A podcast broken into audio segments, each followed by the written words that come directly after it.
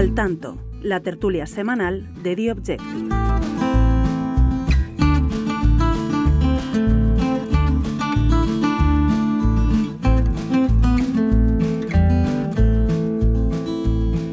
Bienvenidos a este nuevo episodio de Al Tanto, nuestro podcast semanal aquí en The Objective. Esta semana tenemos, como no, un menú de lo más completo, como todas estas semanas anteriores, pero es que además es muy variado. Hoy les vamos a sorprender, sobre todo con el final de nuestro podcast.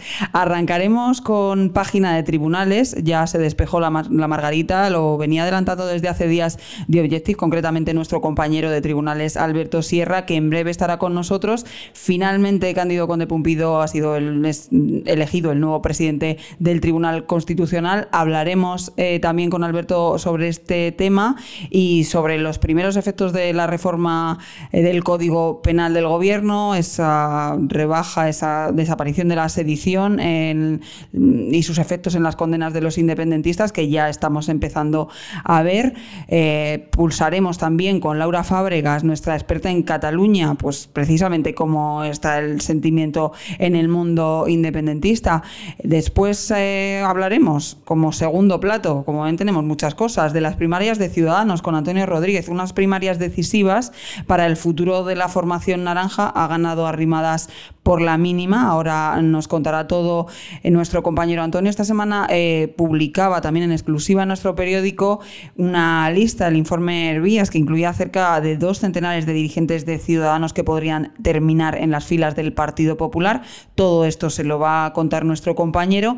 Y para terminar, como les decía al principio, con perdón de lo anterior, vamos a dejar la política a un lado, la economía, el mundo de los tribunales. Vamos a hablar un poco del corazón, pero es que el corazón, la música, el deporte, pues vamos a hablar de, la que se ha liado con la canción de, de, Shakira, porque seguramente que usted que nos escucha donde esté, que escucha nuestro podcast, seguro que ha oído más de una vez esa canción, seguro que le ha llegado más de un meme al WhatsApp, ha tenido también seguro algún debate con, amigos en redes sociales o en sus grupos, o porque es que no se, no se habla en este país de otra cosa. Yo escuchaba en el autobús hoy a, dos señoras discutiendo.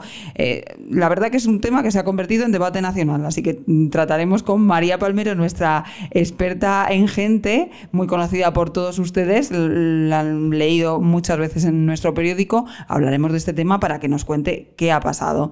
Como ven, tenemos un menú de lo más completito y empezamos ya. Estás escuchando al tanto.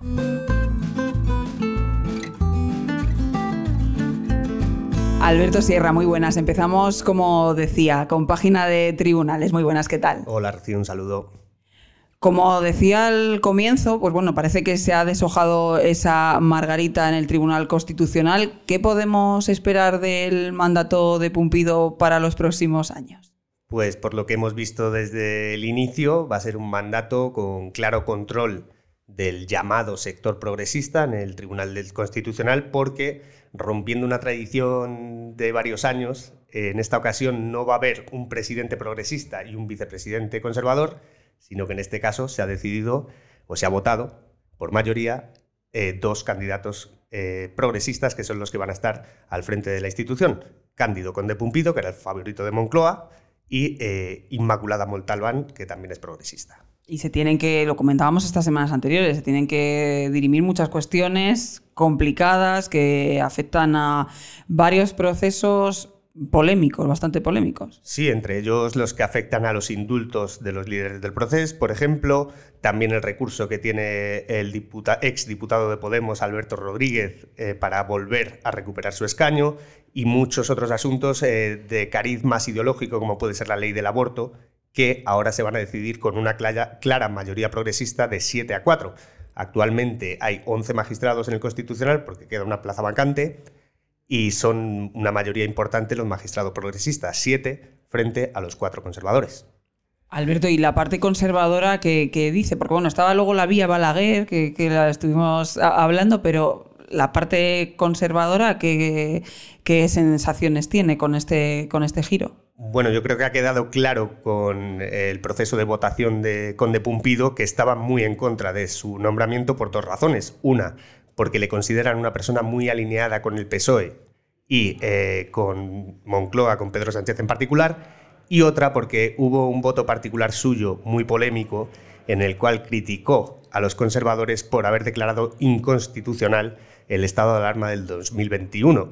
Eh, aquello provocó un revuelo muy importante, un enfado, un enfrentamiento entre los conservadores y Conde Pumpido, que se vio forzado a pedir disculpas y a decir que, bueno, que en realidad lo que se había filtrado era un borrador y no su voto particular definitivo en el que no incluyó unas frases eh, bastante demoledoras contra el ponente de aquella sentencia, que era ni más ni menos el ahora expresidente del Tribunal Constitucional, eh, Pedro González Trevijano.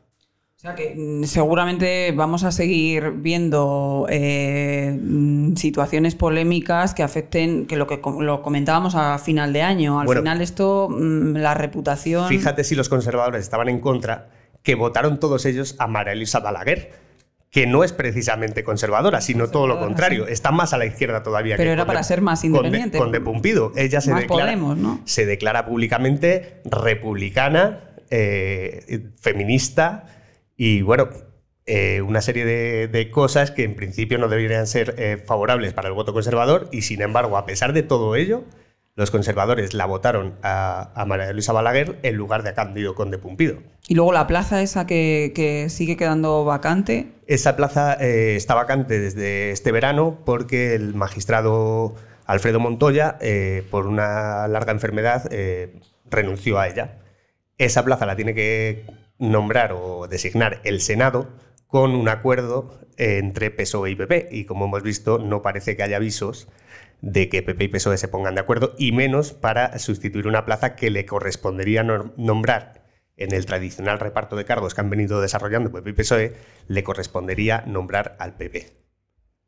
O sea, que eh, podemos esperar eh, que va a seguir habiendo bastante movimiento en el Tribunal Constitucional, bastantes polémicas. No sabemos si las frases gruesas que hubo, acuérdate, obviamente a final de año, con todo lo que ocurrió, que se, se habló Mm, de, cosas muy perjudiciales para, el órgano y que al final no sabemos si todo esto eh, a quien ha afectado más es a la reputación del propio constitucional. Bueno, lo más probable es que veamos un intercambio de papeles. Me refiero a que aquellas palabras gruesas a las que tú te refieres las pronunciaron los partidos que están en el gobierno, PSOE y Podemos, que, ahora probablemente no critiquen a ese Tribunal Constitucional y sin embargo... el golpe de Estado, no son desde, los fachas con Y sin embargo, desde PP y Vox ya estamos viendo muchas críticas a, los nuevos miembros del, Tribunal Constitucional, especialmente eh, contra Juan Carlos Campo, que fue ministro de Justicia con Sánchez, que fue quien firmó los indultos y que ahora se sienta desde el pasado lunes en el Tribunal Constitucional. Alberto, también tenemos, y voy a saludar ya a nuestra compañera experta en Cataluña, a Laura Fábregas. Laura, muy buenas, ¿qué tal? Hola, ¿qué tal? También la tenemos aquí porque obviamente ya estamos viendo eh, pues bueno, los, eh, las consecuencias de ese cambio en el Código Penal.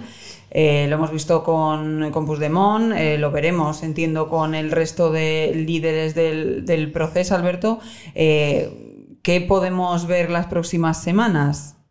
Después de esa derogación del delito de sedición eh, por el que estaban procesados, ese delito de sedición, el juez Yarena mm, se lo ha, lo ha tenido que eliminar porque evidentemente no existe. Pero ¿y ahora en qué queda la situación de los procesados eh, por el 1 de octubre? Pues por lo que hemos visto en los últimos días podemos esperar dos cosas. Por un lado, una ofensiva de Esquerra ante el Tribunal Supremo para intentar que se eh, revoque eh, todos los delitos por los que fueron condenados, más allá de la sedición también que se les quiten las inhabilitaciones por malversación para que Oriol Junqueras y otros eh, políticos de izquierda que habían sido condenados puedan presentarse a las próximas elecciones. Y por otro lado, vamos a poder ver, creo yo, o podría pasar, eh, alguna suerte de... Mm, quizás es muy grasa la palabra, pero ridículo ante la justicia europea por parte de España. Eso te iba a preguntar, lo cuentas tú en The Objective, es eh, lo que considera la parte de Junts, por ejemplo, que puede que al final Europa diga, oye, esto de la sedición no se ha hecho bien y no, no se puede continuar así. Claro, porque con la derogación de la sedición lo que han hecho el gobierno y Esquerra es dejar a los pies de los caballos al juez Llarena, que se ha visto obligado a decirle a Europa ya en primera instancia, veremos qué sucede en los próximos días, decirle, oigan, aquellas euroórdenes por las cuales estábamos reclamando a los fugados del proceso, eh, ya son papel mojado porque los delitos por los cuales le estábamos reclamando, en concreto el de sedición, ya no existe. Lo que pasa que sí que hay que explicar a los oyentes que, bueno, existen otros muchos delitos por los que mm, Puigdemont siguen eh, imputados y siguen juzgados. Sí, está el de malversación, por el cual puede ser juzgado, está el de desobediencia por haberse fugado, pero las penas de esos delitos son muy inferiores a los de sedición. El de sedición era el principal delito por el que fueron condenados Oriol Junqueras y, los, y el resto de, de procesados. ¿Cómo ha sentado Laura, cómo ha sentado Laura esto al mundo independentista, esta retirada de, de la sedición? Eh, bueno, en realidad que algo que parecía que les pudiera todo, que pudieran celebrar todos de forma unida, ¿no? Pues no ha sido así. Otro, por enésima vez se ha mantenido la división entre Junts y Esquerra, porque también discrepan de la estrategia a seguir, sobre todo judicialmente, ¿no? También los que están fugados, pues eh, piensan que es en la justicia europea donde se tiene que derrotar al Estado español y no a través de estas concesiones que hace, digamos, Sánchez, que, mm, modificando el Código Penal, solo porque se lo diga Esquerra. Eh, lo que pasa que al fin y al cabo seguramente todos lo aprovechan, aunque lo critiquen, porque, por ejemplo, el caso de, o sea, el abogado de, de Puigdemont ya ha hecho unas declaraciones públicas que podría volver eh, a partir de marzo mm, el propio Puigdemont a España.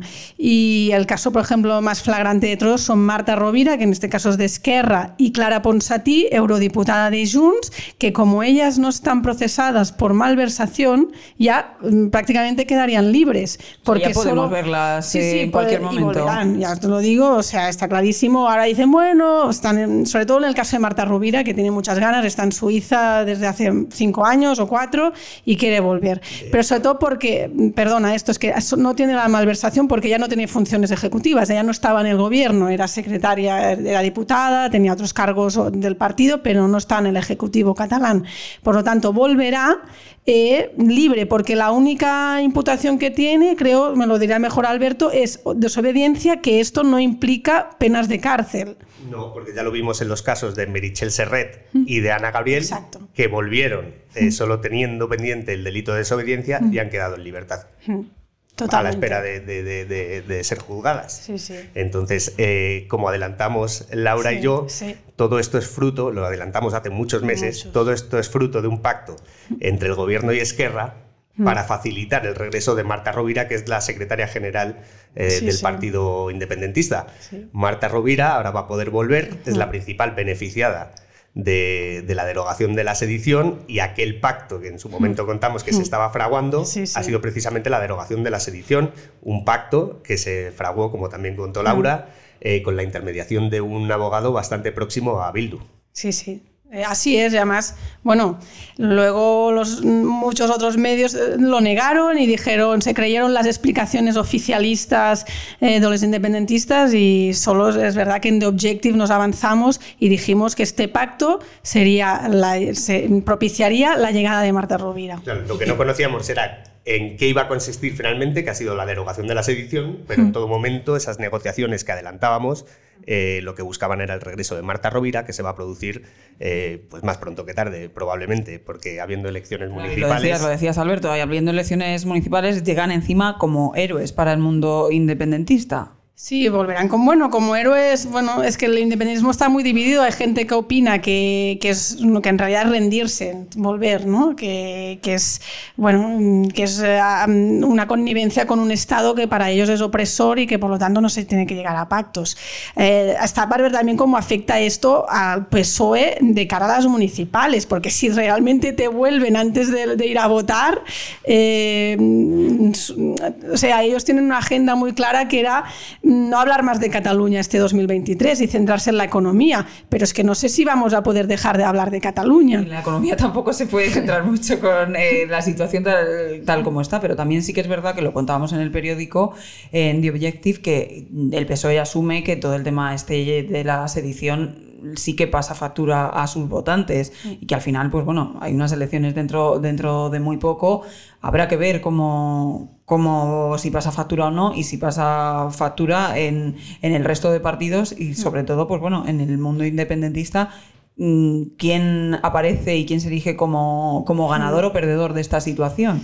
Claro, es que puede, puede cambiar todo en muy poco tiempo si realmente regresa Puigdemont, Marta Rovira, o sea, mm, mm, claro, para ellos también, eh, en la pugna que tienen Esquerra y Junts para la hegemonía del nacionalismo en Cataluña, está por ver quién la va a rentabilizar más eh, si hay todos estos regresos, ¿no? O sea, evidentemente que las cúpulas de los partidos están encantadísimas con esta política de Pedro Sánchez. Otra cosa son una parte de los votantes. Y luego, para, para, el tema de Junqueras, eh, continuaba el, el, tema de lo que ha ocurrido con, con Yarena y con Puigdemont. ¿Abre de alguna manera mm, la situación para la inhabilitación de Junqueras? ¿Cambia en su situación algo, Alberto? Lo vamos a ver exactamente en los próximos días, pero obviamente que el juez que instruyó el proceso eh, en ese escrito que ha dirigido a las instituciones europeas admita que ya no cabe el delito de sedición y que tampoco se les puede aplicar el de desórdenes públicos agravados, que es el que ha aprobado el gobierno, es una jornada importante eh, para, para, la situación, eh, bueno, es más bien algo favorable para Oriol Junqueras y demás, y lo que queda por ver es qué va a pasar con la malversación, porque en ese escrito eh, Yarena intenta que a Puigdemont se le siga manteniendo eh, las penas de, que se solicitan aquí en España por malversación, pero el tipo penal de la malversación fue cambiado, fue modificado precisamente para rebajar las penas de inhabilitación por malversación. Esto claramente eh, a quien beneficia principalmente es a Junqueras. Así que quizás ahí vamos a ver una disputa. Hoy el auto del, del juez Llarena ha sido bastante contundente, en mi opinión, eh, y crítico con, con la reforma legal que ha hecho el gobierno y veremos las repercusiones que va a tener. Y Laura, con la llegada de, bueno, pues todos, eh, Comín, lo estamos comentando, pues de Mon, eh, al final lo que ocurra o no ocurra con, con Junqueras, eh, ¿el papel de Rufián puede cambiar? Eh, ¿Tiene algún...? Rufián ya ha dicho por activa y por pasiva que a nadie le mueve de Madrid y del Congreso, pese a ser el candidato de Esquerra en Santa Coloma de Gramanet. Eh, ha dicho que quiere combinar los dos cargos y que él aquí en Madrid está muy bien. Él venía para muy poco tiempo, por ¿no? Para 18 meses. Venía para muy poco tiempo, lo recuerdo. Yo juro que estará tantos años en Madrid como lo estuvo en su momento Durán y Lleida, ¿no? que es el diputado de Unión que estaba con Convergencia, que estuvo más de 20 años, se jubiló. Y eh, Rufián, que entró también con esta hablando de nueva política y de regeneración, vamos a ver el tiempo que está también aquí en Madrid. Estirando, estirando, sí. pues no sé si eh, la sensación que, que, hay también en el electorado independentista es que al final el 1 de octubre ocurrió hace muchos años, se ha estado dilatando, ha perdido fuerza con, con, el COVID, con la pandemia. No sé qué sensación, cada vez las encuestas sí que es verdad que le dan como menos eh, importancia al, a, pues, bueno, a los ciudadanos que sí querrían separarse de España. ¿Cómo, cómo está la situación de cara a las elecciones eh, autonómicas y municipales? Bueno, autonómicas en Cataluña no va a haber porque fueron en 2020, en 2021, febrero, eh, justo de, en medio del COVID, y, pero sí que es verdad que todos los sondeos proyectan un PSC ganador. Otra cosa es que pueda gobernar. Y en, la, en, el, en el Ayuntamiento de Barcelona, que sí que hay elecciones este mayo, también todos los sondeos, como también aquí avanzó Ketty Garat, eh, dan por vencedora a Jaume Collboni, el candidato socialista. O sea, eso significa que la gente quiere un poco de normalidad, de dejarse de aventuras y mm, sobre todo es, los datos, ¿no? Eh, tengo una información también tuya, Rocío, ¿no? De que la inversión hotelera o sí. está bajando, mucho, está en mucho, en Barcelona. En Barcelona, mientras... la moratoria de, de Ada Colau, que lleva varios años, pues bueno, poniendo muchas dificultades y muchas trabas a la construcción de hoteles en eh, lo que es la ciudad condal y eso obviamente al inversor le espanta y el inversor mientras está... que Madrid crece. Mientras que Madrid entonces crece. yo creo que la gente empieza a percibir todos estos eh, estas señales no eh, entonces bueno pues esto es lo que parece no que el Partido Socialista será el gran beneficiado de esta era donde los independentistas están más desmovilizados. Al final los temas de comer son, son los que sí. importan y bueno sí que es verdad que eh, la pandemia en una ciudad turística como es Barcelona también ha hecho mucho daño pero también también, pues eh, lo que comentabas, a los inversores les espantan esas eh, mm. ideas eh, que tienen desde el Ayuntamiento de Barcelona y también tanta, tanta crispación política que ha mm. habido durante, durante años, eso para, para la inversión, pues no, no es bueno. El, mm. el, dinero es muy asustadizo y, si ven situaciones como las manifestaciones que hemos visto, a veces demasiado violentas años atrás, antes de la pandemia, pues al final acaba pasando factura, ¿no? al independentismo puede acabar pasando factura. Totalmente, aparte que bueno, ahora ellos mismos tienen que aceptar, aunque les cueste ya regañadientes, que el motor económico de España ha dejado de ser Barcelona y que es Madrid hace unos años no era así, o competían al menos en igualdad de condiciones. Y ahora es, es Madrid por, eh, pues bueno, por muchas cosas, pero también por esa estabilidad institucional. Eh, vamos, eh, Alberto, también a continuar con, lo, con la reforma del Código Penal, porque, bueno, aparte de lo que estamos viendo con los líderes del, del proceso, también la Audiencia Nacional, la, la, Audiencia ha pedido a la Fiscalía que revise el caso Púnica por el tema de la malversación. Claro, esto era, era previsible al cambiar el, tipo penal del delito de malversación. Eh, ahora va a haber muchos casos que están pendientes de juicio en los cuales las penas solicitadas por la Fiscalía se tienen que reducir. Y me refiero concretamente a todos aquellos casos de políticos que no se hayan eh, lucrado personalmente. Personalmente que haya ido al partido. Eso es, al partido o a empresas eh, amigas, mientras que no haya acabado el dinero en sus bolsillos, ahora las penas de prisión son muy inferiores. Por lo tanto, casos como Púnica, que ya estaban eh, terminados en la instrucción y pendientes de iniciarse el juicio, los escritos de la Fiscalía no sirven y se van a tener que hacer de nuevo. Esto ocurre como con la ley del CSI. Eh, al final eh, se revisan las condenas por ese cambio legislativo y, salen a, pues a la calle o se dejan de condenar, en este caso, eh, lo que antes se consideraba delito. En este caso la diferencia es que en, Púnica no hay condenados porque todavía no se ha celebrado el juicio, pero ya va a provocar un retraso el obligar a la Fiscalía a tener que redactar nuevos escritos de acusación aplicando el nuevo Código Penal especialmente por el delito de malversación. Claro, y de, lo, y de, los, eh, de los juicios que ya ha habido, de las personas eh, que hay en la cárcel por este tipo de situaciones, también puede ocurrir. Parece que, no, porque sí aprendieron algo del, del este de la ley del sí, y se ha puesto una disposición transitoria que va a evitar eso. Ah. Pero sí va a tener repercusión en los juicios que todavía no este se han celebrado. Pues eh, Alberto Sierra, como siempre, muchísimas gracias por explicarnos todo eh, del mundo de tribunales con tanta claridad, porque a veces eh, para el ciudadano de a pie es, son temas complejos y es además es lo que siempre te digo, tienes mucha tela que cortar y probablemente sigas teniendo en los próximos meses muchas cosas que contarnos. Y siempre será un placer contársela a nuestros lectores y a nuestros oyentes. Gracias, Alberto. Y Laura, gracias a ti también. No sé si te veo dentro, dentro de un ratito. Sí, creo que sí. Al final, al final del podcast. Gracias. Estás escuchando Al Tanto.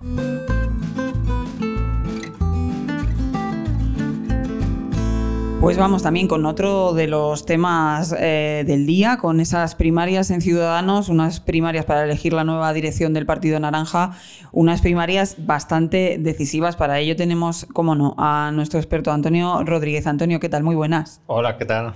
Decimos unas primarias decisivas porque el partido está en, horas eh, bajas.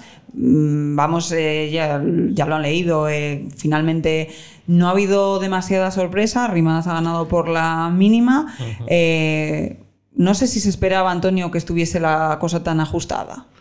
No se esperaba. Es una imagen de división la que salen de estas primarias que yo creo que es preocupante.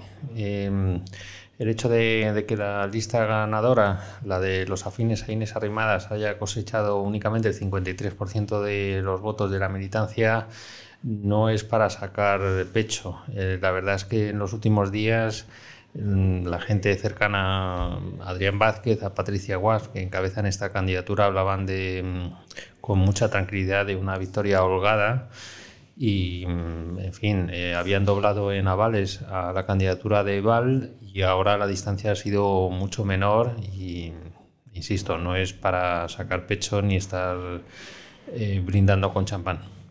Eh, la, verdad que hace mucho que Ciudadanos no puede brindar por champán, eh, con champán ni en eh, citas electorales porque su representación, pues la verdad que cada vez es menor. Mm, vamos en esta situación que tiene el partido a unas elecciones municipales y autonómicas en las que pueden cambiar mucho las cosas para, para el partido que en su día fue de Albert Rivera. Bueno, va a cambiar a peor. Eh, prácticamente nadie en Ciudadanos, hasta los más optimistas, eh, admiten que va a ser un golpe duro, que hay que superarlo y van a intentar que el partido sobreviva. Pero estas elecciones de mayo, y más en esta imagen de división que han dado con descalificaciones durante la campaña de estas primarias y un ambiente muy bronco y tenso, en fin, eso no ayuda en nada. La gente de la calle se sorprende al ver cómo se han repartido bofetadas eh, políticas en estos días de campaña y, en fin, no es el mejor cartel para presentarse a esas municipales y autonómicas. Veremos en todo caso cómo, cómo termina y cómo son los próximos meses. Este fin de semana, tras eh, estos comicios internos, es el Congreso de Ciudadanos Vamos a ver eh, cómo resulta la integración de mm, la lista de Val, eh, quiénes entran en la ejecutiva, cómo se distribuyen los papeles y los roles, eh, cómo queda también Inés Arrimadas, que... Mm, queda tocada, o sea, con un resultado tan ajustado. Sí, y sobre todo con su papel de portavoz en el Congreso cada vez mm, más débil, ¿no? Habrá que ver hasta qué punto Adrián Vázquez y Patricia Guas le dan órdenes a, Inés o es al revés, ¿no? Es, es, yo creo, la pregunta que se hace gran parte de la militancia de, Ciudadanos. de cara a las elecciones municipales y autonómicas, claro, lo que hablábamos, al final Ciudadanos, eh, pues bueno, aquí en Madrid, en el ayuntamiento está Begoña Villacís, eh, quedan tocadas todas las figuras debilitadas, las figuras de Ciudadanos de cara a esas elecciones, podremos eh, ver una situación similar a esta legislatura, gobernando en coalición en Madrid con, en la capital con Almeida? Esta campaña de las primarias ha provocado un daño interno enorme.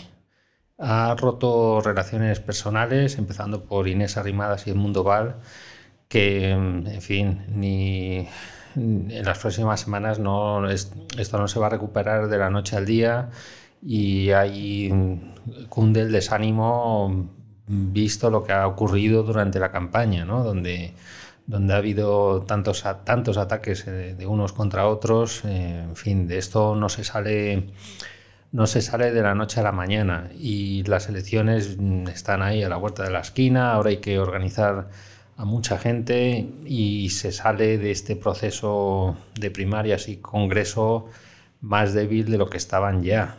Eh, con lo cual mm, las perspectivas no son nada halagüeñas, porque, insisto, la militancia y la ciudadanía de la calle, la, gente, al ver cómo se han estado descalificando unos a otros, en fin, si, si ya iban perdiendo apoyos, esto al final es, es todavía peor. Sí, porque al final el votante mm, muchas veces no entiende mucho, incluso castiga más en los partidos este tipo de, peleas internas de los que antes parecían ser eh, mano derecha y muy íntimos hasta en lo personal. Mm, ver estas situaciones tan feas, el, el electorado al final desconfía. Por supuesto. Al final, ver eso que se que el la número uno, la líder, y su número dos, Delfín, durante varios años se han enfrentado de esta manera tan encarnizada, aunque Inés no ha participado en la campaña electoral, pero bueno, eh, la candidatura que la apoyaba y en la que ella estaba en último lugar ha sido la que ha tenido que dar la cara y responder al mundo val, ¿no? Y esa imagen la gente lo percibe, ¿no? Y eso no, no da seguridad a los votantes a la hora de confiar en esa papeleta de ciudadanos cuando la tengan en sus manos en, en el mes de mayo. Todo esto ha sido muy perjudicial para el partido que ya de por sí venía debilitado y, en fin, va a ser difícil remontar. Luego, además, eh, entre tanto, tú has venido publicando durante esta semana otra, otro añadido más a esa debilidad del partido, eh, del partido naranja, y es, pues bueno, el informe Ruias, que incluye cerca de dos centenares de dirigentes de ciudadanos que podrían terminar en las filas del Partido Popular. Se ha hablado también siempre de, nombres y de fichas, pero tan claro como tú lo cuentas en exclusiva en Objective, creo que no se había dicho. Sí, hemos sido los primeros en dar esta lista que, mm, de la que muchos eh, opinaron y barruntaron hace un año y medio cuando Fran Hervías dejó Ciudadanos y se pasó al PP, pues eh, todo el mundo sabía que el cometido que, había, eh, que le habían encomendado en Génova cuando entró a las órdenes de Pablo Casado y Teodoro García Gea era elaborar una lista de cargos públicos de ciudadanos que eh, eran susceptibles de pasarse en algún momento de esta legislatura al Partido Popular, ¿no? para el ciclo electoral de este año 2023.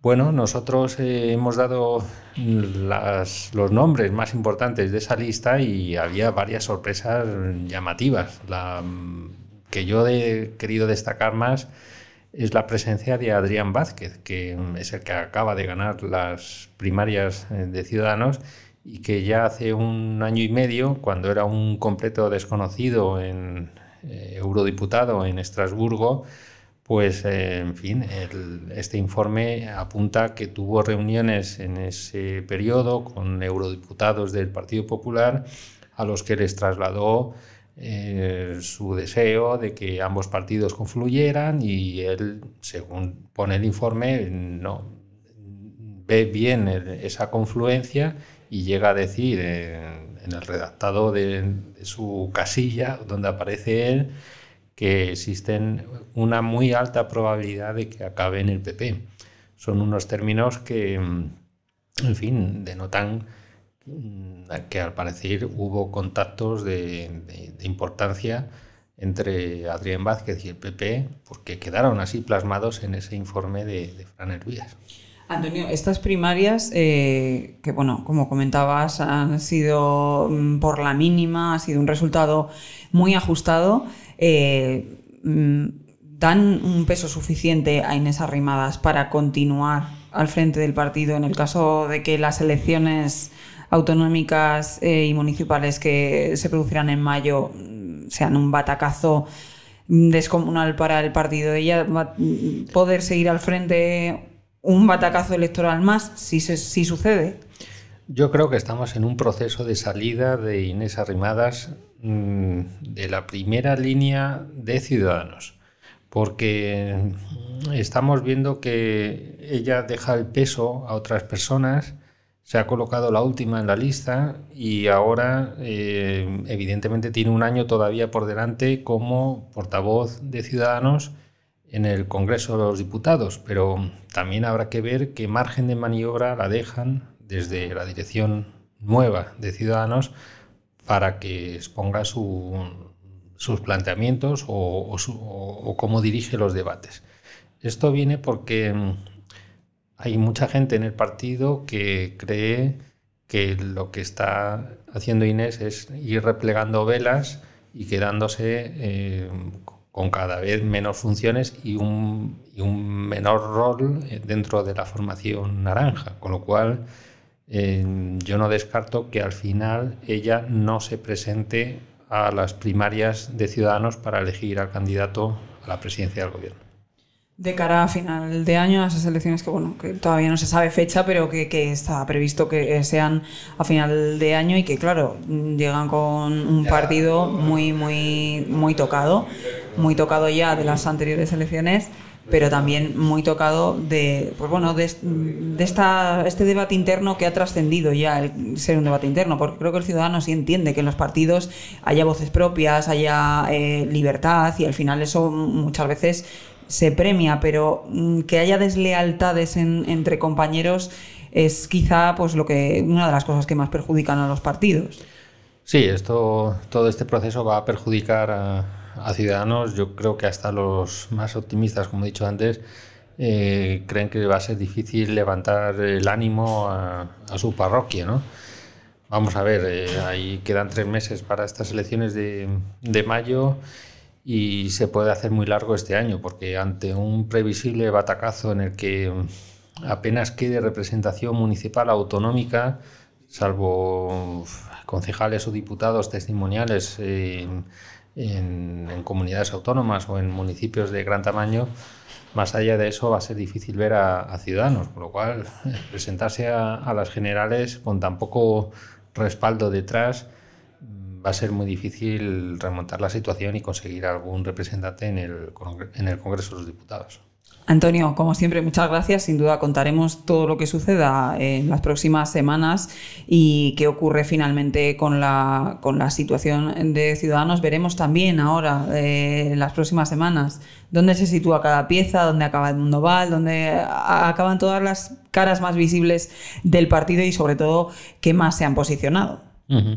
Va a estar muy interesante. Eh, este fin de semana está el Congreso y vamos a ver eh, los primeros movimientos que tenga el equipo de Adrián Vázquez y Patricia Walsh, a ver en qué dirección van y qué, equipos forman y cómo, cómo, se queda la situación para, para ese momento crítico y fundamental que es mayo. Gracias, Antonio.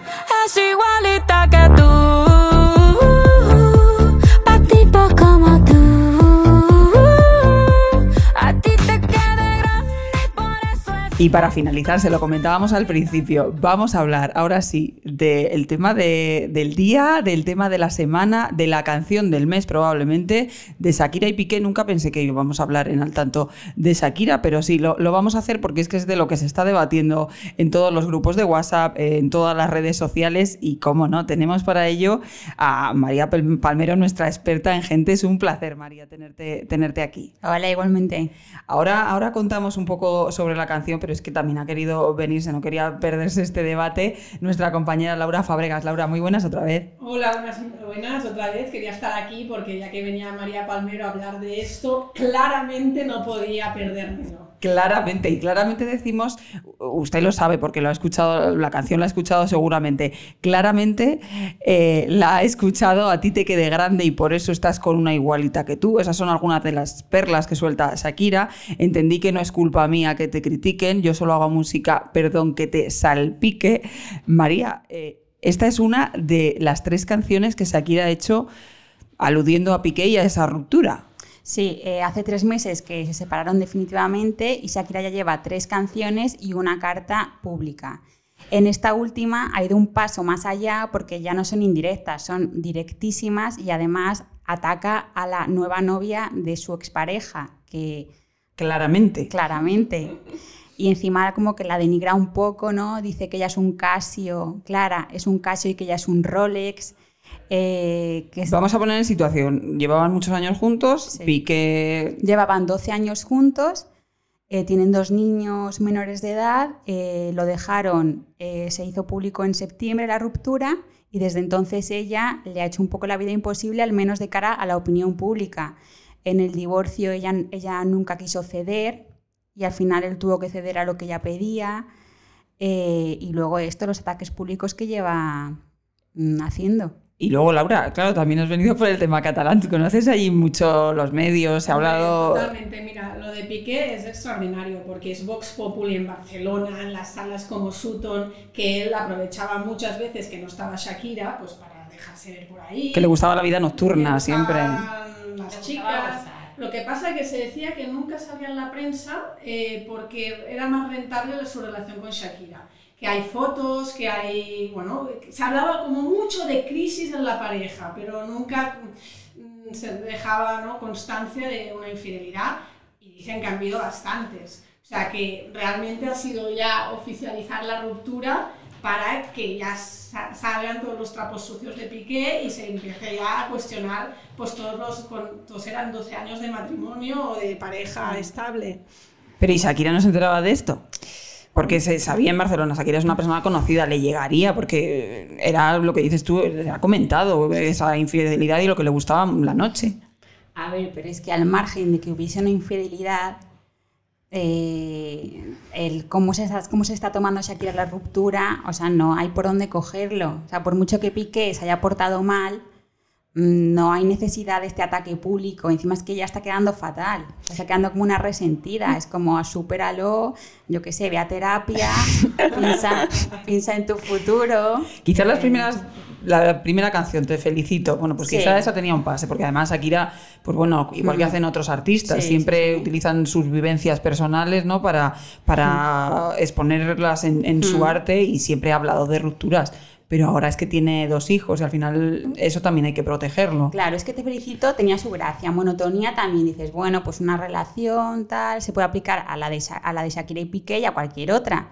Pero es que esta última va directamente hacia Piqué, o sea, ya es un ataque directo con una chica entre medias que tiene 20 23 años, que podría ser la hija de Shakira perfectamente y que está aquí viendo de hecho, cómo ella la lo dice, vale, valgo por dos de 22, ¿no? Sí, sí, es como, no sé, asúmelo, Bueno, Shakira. mira, hay este vídeo de un partido que coinciden de un partido del hijo que le hace una peineta a Piqué. O sea, Mm. yo creo, lo hablábamos antes con María, fuera de micros, lo vamos a decir también en antena, pero que no quizás nos dentro de un nada. año se arrepiente un poco, porque Mm. quizás realmente está pasando por una situación postraumática, incluso depresiva, y está haciendo cosas que no es ella misma, ¿sabes? Y quizás dentro de un tiempo, pues se arrepiente también ella. Lo que sí que está haciendo es facturar y de hecho, bueno, lo dice en la canción, las mujeres ya no lloramos, las mujeres facturamos y Shakira ha alcanzado el mejor estreno latino en YouTube con más de 33 millones de reproducciones en menos de 24 horas, con, con esa sesión 53 con Bizarrap, eh, superando al despacito de Luis Fonsi. O sea, facturar está facturando totalmente. Que ahora solo falta que tribute, porque sabemos que ha tenido problemas con Hacienda. Sí, las mujeres facturan, pero las mujeres también eh, tributamos. Y que pague. Que pague antes de irse a Miami. De hecho, ese, re- ese recadito Hacienda, pues claro, ta- también hay recadito Hacienda, creo, en la canción. Hay recadito Hacienda, la suegra. ¿A qué más cosas, María? Eh, bueno, no. eh, Clara, sobre a todo. lo, peor, lo, que, mm, lo que peor me parece a mí, lo que más se le está, se le está criticando es los, los ataques a Clara, porque muchos dicen que no, que es una canción de empoderamiento, pero en cuanto te metes con otra mujer que está con tu expareja, es que pierdes todo. Y encima llama a Bobo al padre de sus hijos. Claro, tiene dos niños menores que en, en unos años, y si no ahora, se van a enterar de todo esto. No sé, la verdad. Y luego sí, ha facturado mucho, pero ¿a, a qué precio? Yo también me pregunto, porque las, todas las fotos que salen de Clara la dejan, pues creo que eligen la peor foto. ¿no? ¿No hay también una campaña un poco mediática para presentar a esta nueva novia de Piqué como una persona fea? Que, que dudo que lo sea, porque es que parece que elijan siempre la peor foto de ella. Igual es poco fotogénica la chica y es muy maja. O sea, no hay ninguna campaña mediática, ¿no? Para... No lo sé, a ver, Piqué cae mal. Es verdad que Piqué en general cae mal. Que fu- fuera de Barcelona o fuera de- del mundo del eh, Fútbol Club Barcelona cae un poco Sí, sí, Shakira cae, cae muy bien en general. Claro, la cosa es que mm, estos ataques que está haciendo igual se le mm, vuelven en contra y ella empieza a caer mal y Piqué empieza a caer bien porque Piqué, recordemos, se ha portado como un señor estos meses y nunca ha contestado.